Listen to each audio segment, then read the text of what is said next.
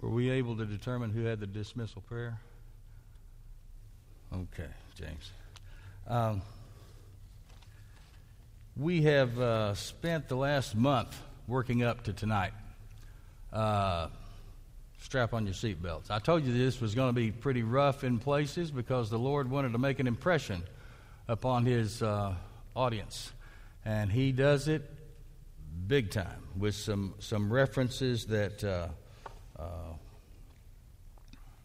would not have been lost on them. It's easier to be. Sometimes we hear these Bible stories and we get kind of numb to their full effect because we've heard them again and again and again. Turn to Luke 16 and verse 19, and we're going through the uh, end of the chapter. Very familiar story,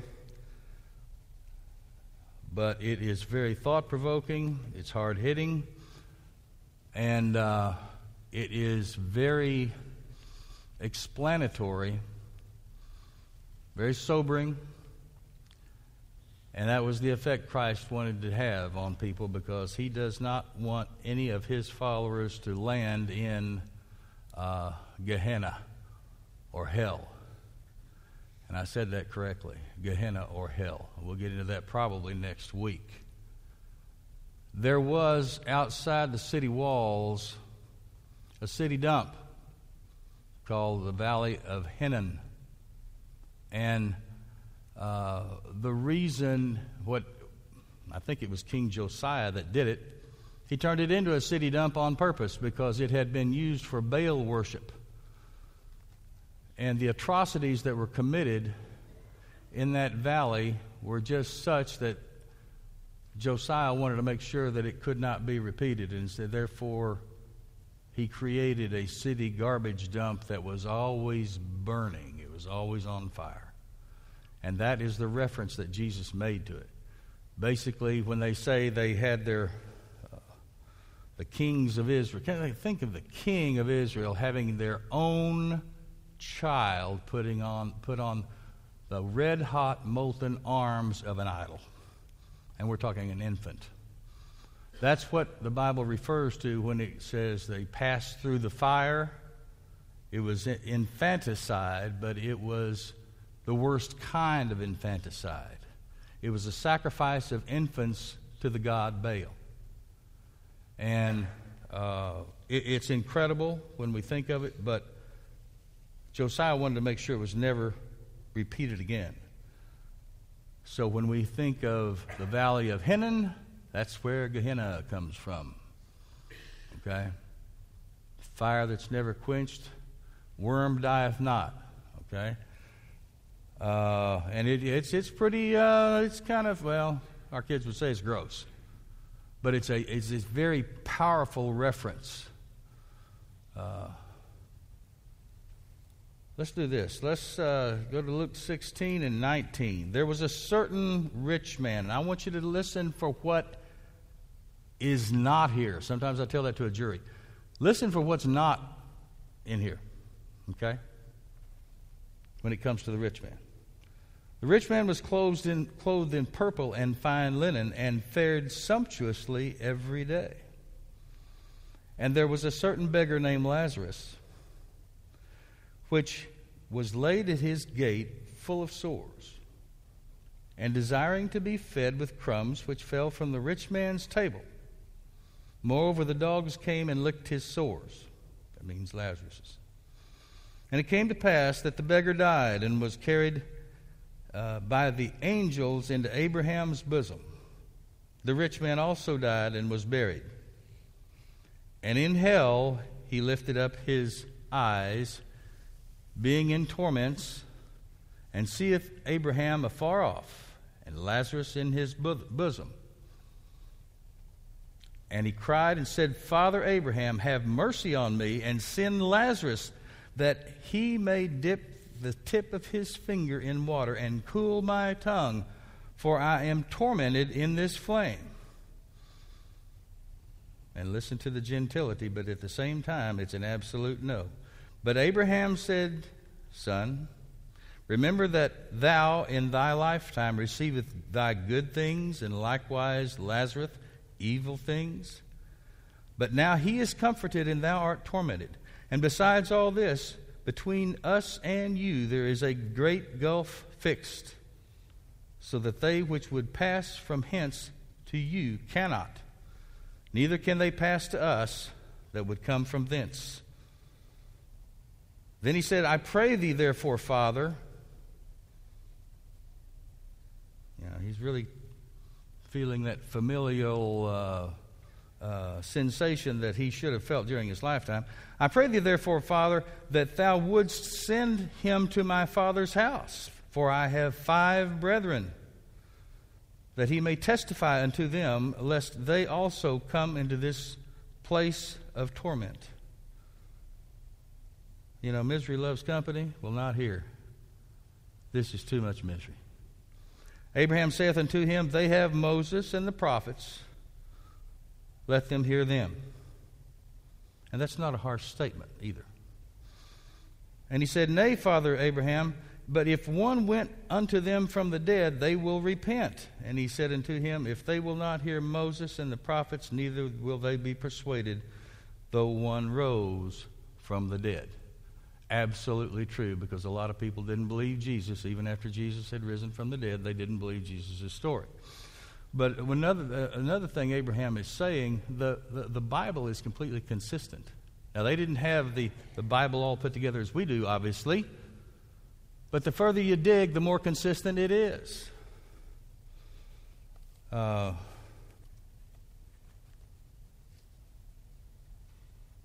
and that is what I think Abraham had reference to is, is you know, you've got something that is internally consistent, it is self authenticating. If they're not going to believe Moses and the prophets, then they're not going to believe, believe some specter that appears out of nowhere. Okay? And that's true. That's absolutely true. There was a certain rich man. I said, listen for what's not there. Did you notice there is no evidence of drunkenness? There's no evidence that he uh, acquired his wealth by any ill means. There's no mention of any debauchery of any kind. Uh, there's no mention that he did anything. In fact, the rich man would be in the Jewish society at that time, everyone would think he would be heaven bound because the fruits of his life are so obvious. He must be a very godly man. And then, no doubt, he kept all, he tithed, he kept all the, uh, uh, the Passover and all the uh, festivals, etc. He would have done everything right as far as that goes. But what he didn't have was a charitable heart. He did not have a heart. Uh, Lazarus was probably 20 feet from where the rich man was. The rich man knew he was there he would not lift a finger to help him. In other words, his sin is that all this great wealth he consumed on himself. And one of the principles that we're going to get out of this is people choose to go to hell. I'll let you think on that a second. People make a choice to go to hell. How do they do that? By rejecting the option which is to accept the sacrifice that's in Christ. Christ has already paid the price. You accept Christ, you don't have to go to hell, you go to heaven. But if you reject Jesus, uh, then you've made, a, you've made a decision. And that decision is will land you. That's why they said, you know, rich man clothed in purple. Uh, we all know that that was a very extravagant, fine linen. That's very extravagant dress fared sumptuously every day. That's like gourmet food every day. Okay? And there was a certain beggar named Lazarus, which was laid. So apparently, Lazarus knew enough, some people that would be kind enough to at least lay Lazarus at this man's gate. And Lazarus is full of swords. Other, other than that, Lazarus doesn't have a friend. Rich man, got a lot of friends, no doubt. People that want to come and, uh, and go to his festivals and his parties and whatever. desiring to be fed with the crumbs which fell from the rich man's table. Well, basically, back then, this is kind of gross to us, but back then they would use bread at, to kind of wipe their hands after a meal. And then they'd throw the bread away. And that's what Lazarus was hoping for. He would settle for that. He would gladly settle for that. Okay? So there's some morals to this story.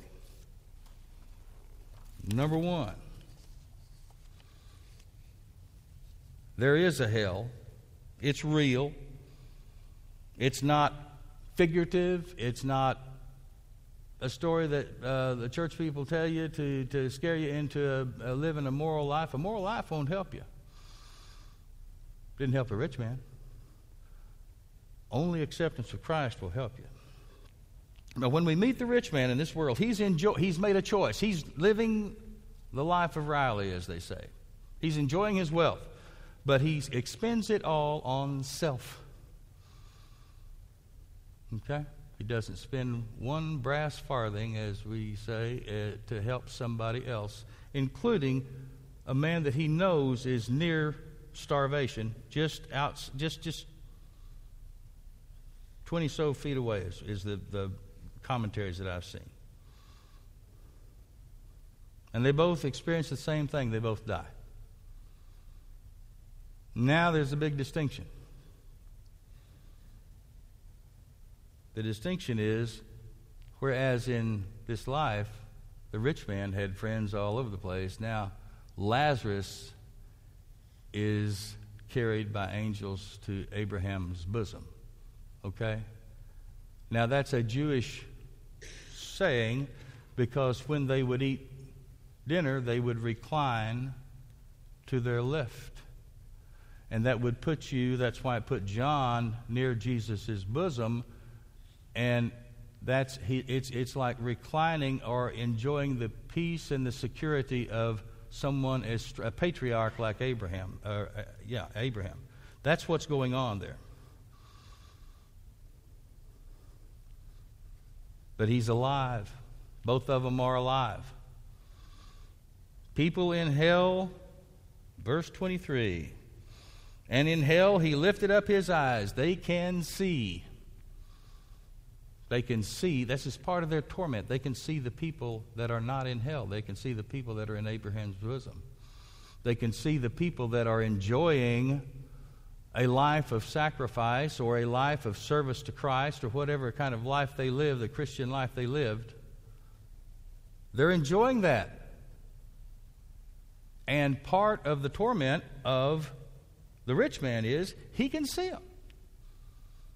Part of the torment is all of this is being replayed in his mind. And every time, let's take some story that we're all familiar with. Some sweet lady tries to get her son or his her grandson to go to church with him.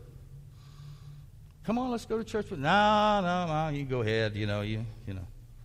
Say a prayer for me. I'll, maybe I'll go someday. Yeah. That's he'll remember every time that sweet lady invited him to church. In other words, they will have a memory of this life. And they will remember everything they did that landed, they being the ones in, in uh, uh, Hades, is the proper way to say it. This is, a, this is a poor translation. It's actually not what is hell. This is not the permanent place. It's an intermediate step, but it's painful. It's got all of the uh, uh, uh, the things we associate with hell, the pain, the fire, the, all of that. But there's another step to be done, and this is this is the intermediate step. So he will have, in some way, he will be able to experience a pain unlike anything well, it, it, we, we could not describe it. And this is something that's really been on my mind of late. I've, I've seen some, uh, some unexpected deaths of late. And, you know, people that would, you know, get in their car and they think they're going to run to the store or they're going to do this or they're just going to go to this seminar or whatever they're going to do and unexpectedly die. And they're good people. I mean, they are good good people, professional, responsible, all that type of thing, but if they were not in Christ, they will lift up their eyes in hell. And I cannot imagine. I guess the most extreme example would be uh, President John F. Kennedy. Uh, I was surfing the net one time doing some research on it. I don't know why I was doing it, but it's been years and years ago, and I can't retrace it. I can't find it again. But I found a picture of John F. Kennedy uh, and Peter Lawford. And they had the Camp David leather, ja- uh, not leather, jacket, leather jackets on, Camp David insignia, had the aviator sunglasses. I mean, you talk about two nice looking men, and I'll tell you, the actor was, would come in second the president was better looking than Peter Lawford. And he went from a position of power, wealth, he was lauded by the, uh, uh, the country. He was still an incredibly popular president. And in about two seconds, he was blasted into eternity. I, I, just, I just cannot imagine. But one thing's for sure when he opened his eyes, wherever he was, I am not his judge, but where, wherever he opened his eyes, he knew it was eternal. He knew it was eternal. And everything that had gone on before doesn't matter. And that's what I hope someone takes away from this study. Uh, whatever, I've, I've known some good, we've lost some pretty good attorneys locally of late. And uh, uh, excellent attorneys. But when they breathed their last, all their legal skills died with them. Uh, I remember going to a seminar that uh, this guy was. I was driving away. I'll never. Uh, and he was uh, the head of not the head. He was the dean of the law school up there. And I thought, man, I wish I had a brain like that. I wish I had a brain that smart. And it wasn't two months later. I think it was aneurysm. I don't know that it was ever fully explained, but he was up uh, attending a seminar in Chicago and just passed out. Went and he was just died right there. And all of that brain, all of that legal skill, all of his uh, contacts, and his reputation, his reputation would remain for a while. But it all went to nothing. The only thing that matters at that point is what you've done with Christ. You know, interestingly, uh, at the crucifixion, one of the uh, best questions, Pilate asked two really good questions. He asked, A, what is truth? Good question.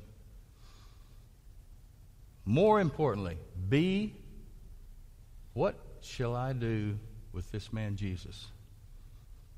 What shall I do with this man Jesus who is called the Christ? That question has resounded down through the centuries as being the pivotal question of everybody's life. What are you going to do with him? What are you going to do with Christ?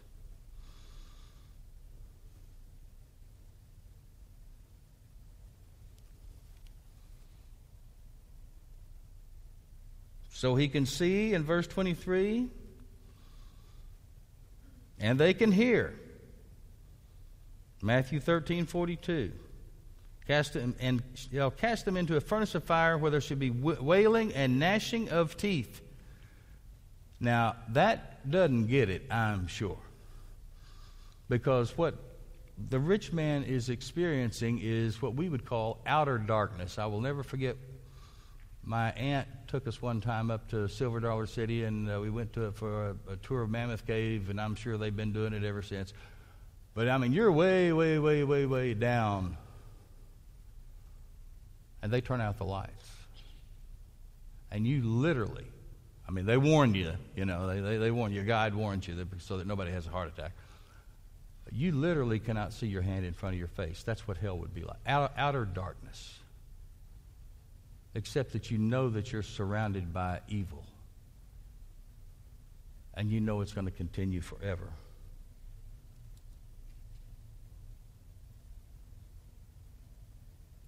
And I'm sure that the scream, it wouldn't be just moans, it would be screams, and it would be screams that of dry throats.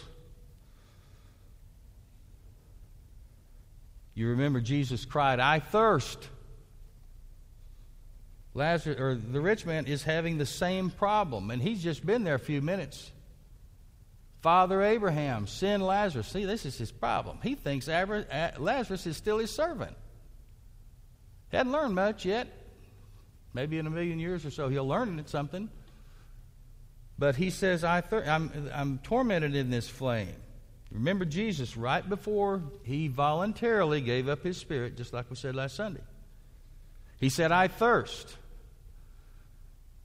With crucifixion and fire and the, and the cross are, are pretty much equivalent. They're, they're, one is a, the cross is a type of, of the fires of judgment. Okay? Christ said, I thirst. The rich man, the uh, rich man here says, Father Abraham, have mercy on me and send Lazarus that he may dip the tip of his finger in water and cool my tongue, for I am tormented in this flame. Okay? So he can see, he can hear, and he can feel this. He's tormented in this flame. He can feel the fires burning him.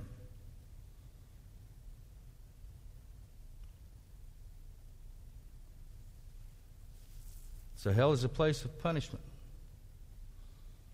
Now, this I wrote down because it just, the, the first couple of clauses here absolutely scare me more than, than the, uh, this is, I'm at Matthew 25 and 41. The first couple of clauses I find more repugnant than the third. Matthew 25, 41. Then he shall say unto them on the left hand, he being Jesus, Depart from me. I don't ever want to hear Jesus say. This is your best friend saying this. You got to bear in mind. You got to get it the real where the real impact hits you. The one who's always been there for you. The one, no matter what, how much you may have, have not been a friend of him, you may have kind of gone over the wall a little bit. In the back of your mind, he was always there for you. Now you got the definitive word from the Master himself who says, Depart from me. And then he really lays it on you. Ye cursed. Ah. The next part, compared to that, is almost not as bad into everlasting fire. Prepared for the devil and his angels. Who is this prepared for? The devil and his angels. Not prepared for us. This is why Christ goes out of his way. There's 162 references to hell and eternal judgment in the New Testament. 70 were spoken by the Lord Jesus Christ. He does not want us going there. And that's why the, that's the reason for this hard hitting le- language. And he says in uh, Mark 9, 43, 44. And if thy hand offend thee, cut it off. No matter what it is that is keeping you from enjoying heaven or preventing you from going to the fires of hell, get it out of your life, whatever it takes. If it's your hand, cut it off. You can enter, you can enter with one hand. That's okay. You can go to heaven with one hand. But two hands in hell won't do you any good. Into the fire which shall never be quenched, where the worm dieth not and the fire is not quenched. Okay, this is gross. The worm doesn't die until the flesh is consumed. In the valley of Hinnom, it was a city dump. And they would not only throw all the things associated with the city dump that we have, they would also throw animal bodies there, but in all likelihood, that's where Lazarus' body went to. Had it not been for Nicodemus and Joseph of Arimathea, that's where Jesus would have ended up, is the city dump. So they bravely rescued the master's body. But that was very commonplace. If a family did not have the money, did not have the resources to provide a tomb to bury their loved one, didn't have any friends, they're headed to the Valley of Hinnom, and they're basically just thrown on the fire. Place of fire. Place of thirst, verses 24 and 25.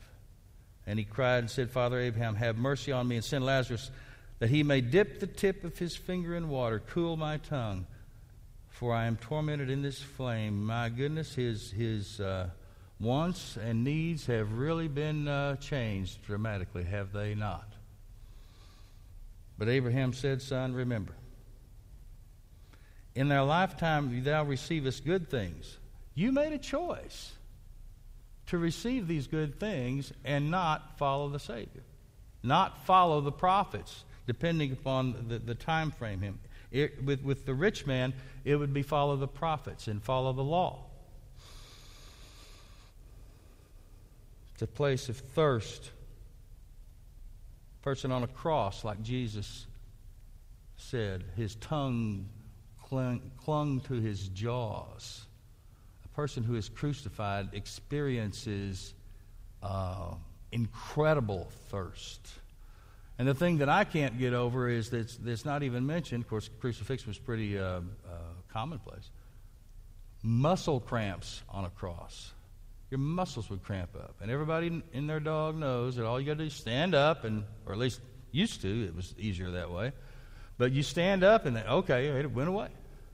Well, if you're on a cross, you can't stand up muscle cramps were very part of the, uh, much the part of crucifixion. So the, the cross is, is uh, a type of hell, a place of pain, it's a place of wrath, and we talked about that. Habakkuk 3 2, the prophet Habakkuk, O Lord, I have heard thy speech. The Lord answers him with these I've got a reason for what I'm doing, Habakkuk. And was afraid, O Lord, revive thy work in the midst of the years, in the midst of these years, make it known. In thy wrath, remember mercy. Don't be so caught up with your wrath that you forget your mercy. This is what's this is how you wrestle with God. You remind God of his high quality, his high character his uh, attributes. That's how you act according to your attributes. Mercy is one of you. Your mercy endureth forever. Don't wipe us out, is what Habakkuk is saying.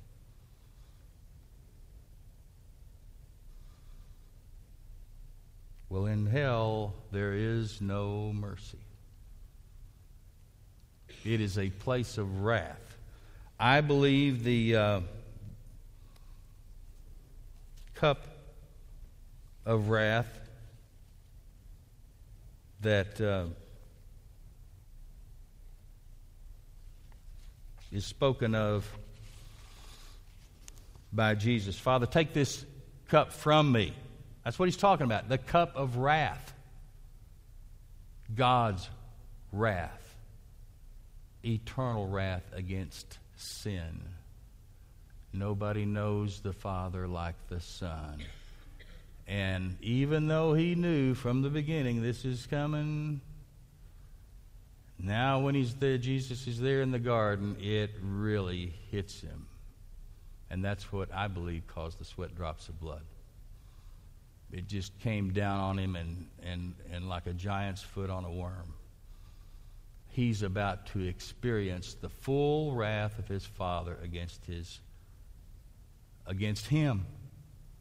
And may I remind you, please, that Jesus took on Satan, all the powers of darkness, Caiaphas, Annas, the Romans, as a man. He did not rely on his divinity, or he couldn't be our substitute.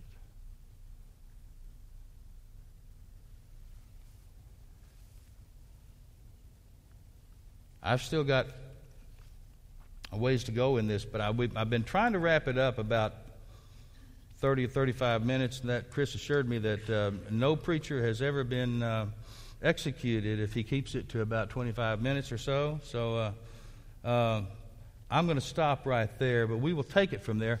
And I don't know uh, what we're going to do next week. Among the things we'll do next week, some of these term- terms are uh, thrown out rather loosely. They're interpreted loosely. Hell is, and, and you've heard of uh, uh, Gehenna, you've heard of Hades, you've heard of hell, and, and I'll distinguish what all these terms are. Basically, and there's something interesting that goes on also after the death of Christ. Uh, these folks that, it could be argued, these folks that went to Hades, there's two parts of Hades one is comfort, one is torment. The uh, rich man is tormented. Lazarus is in what is called paradise. Remember, Jesus told the thief on the cross, Today you'll be with me in paradise.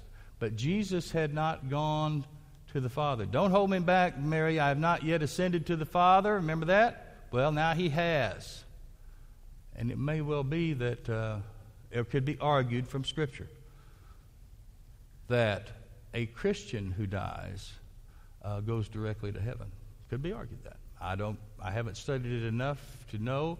But at that time, before Jesus made that sacrifice, there was there was Hades, and there was a part of it was uh, a place of torment. A part of it was a place of comfort. It was the same place, very distinct. Jesus, uh, the God the Father, the Holy Spirit have made every every effort to make sure that we do not have to ever experience what hell is like. Uh, Chris said something this morning that I wrote down, uh, because I thought it was very important. Uh, he said, "You're responsible for living and walking, being a living and walking sermon. Uh, you're responsible. What we do out there, we're the, we're, you're the sermon. A preacher will preach for, and I don't put myself in the league of a preacher. I think I can accept this if I think of it as teaching a class. For some reason, that works better. But you all are the sermon.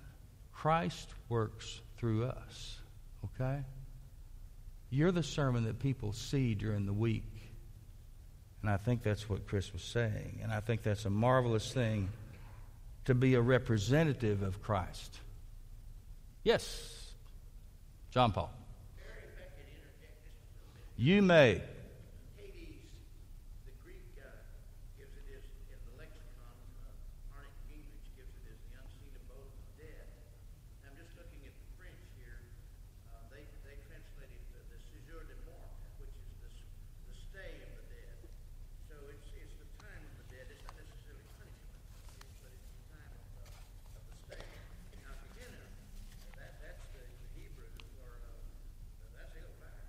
Yeah. That.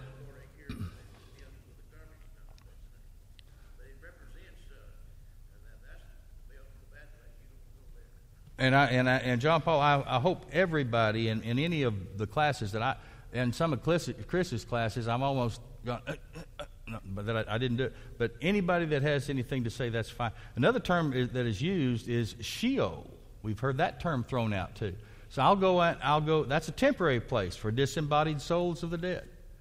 So I'll make all of those terms clear, as clear as I can, next week, so that when you see these, because sometimes it is, some of it is poor translation, but some of it, when you go all the way back, is there's an increasing light, enlightenment of mind of our uh, of, of the prophets and the ones who gave us the scripture.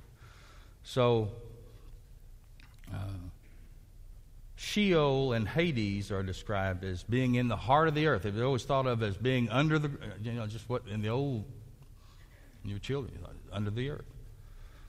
But hell is definitely the place of eternal punishment.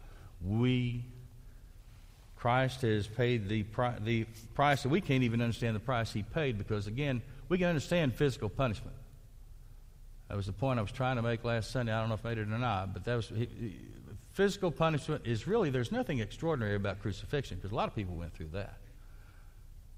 But Christ's separation from his Father, that is highly extraordinary. You talk about a man alone for us, he was absolutely alone in the way he had never been before.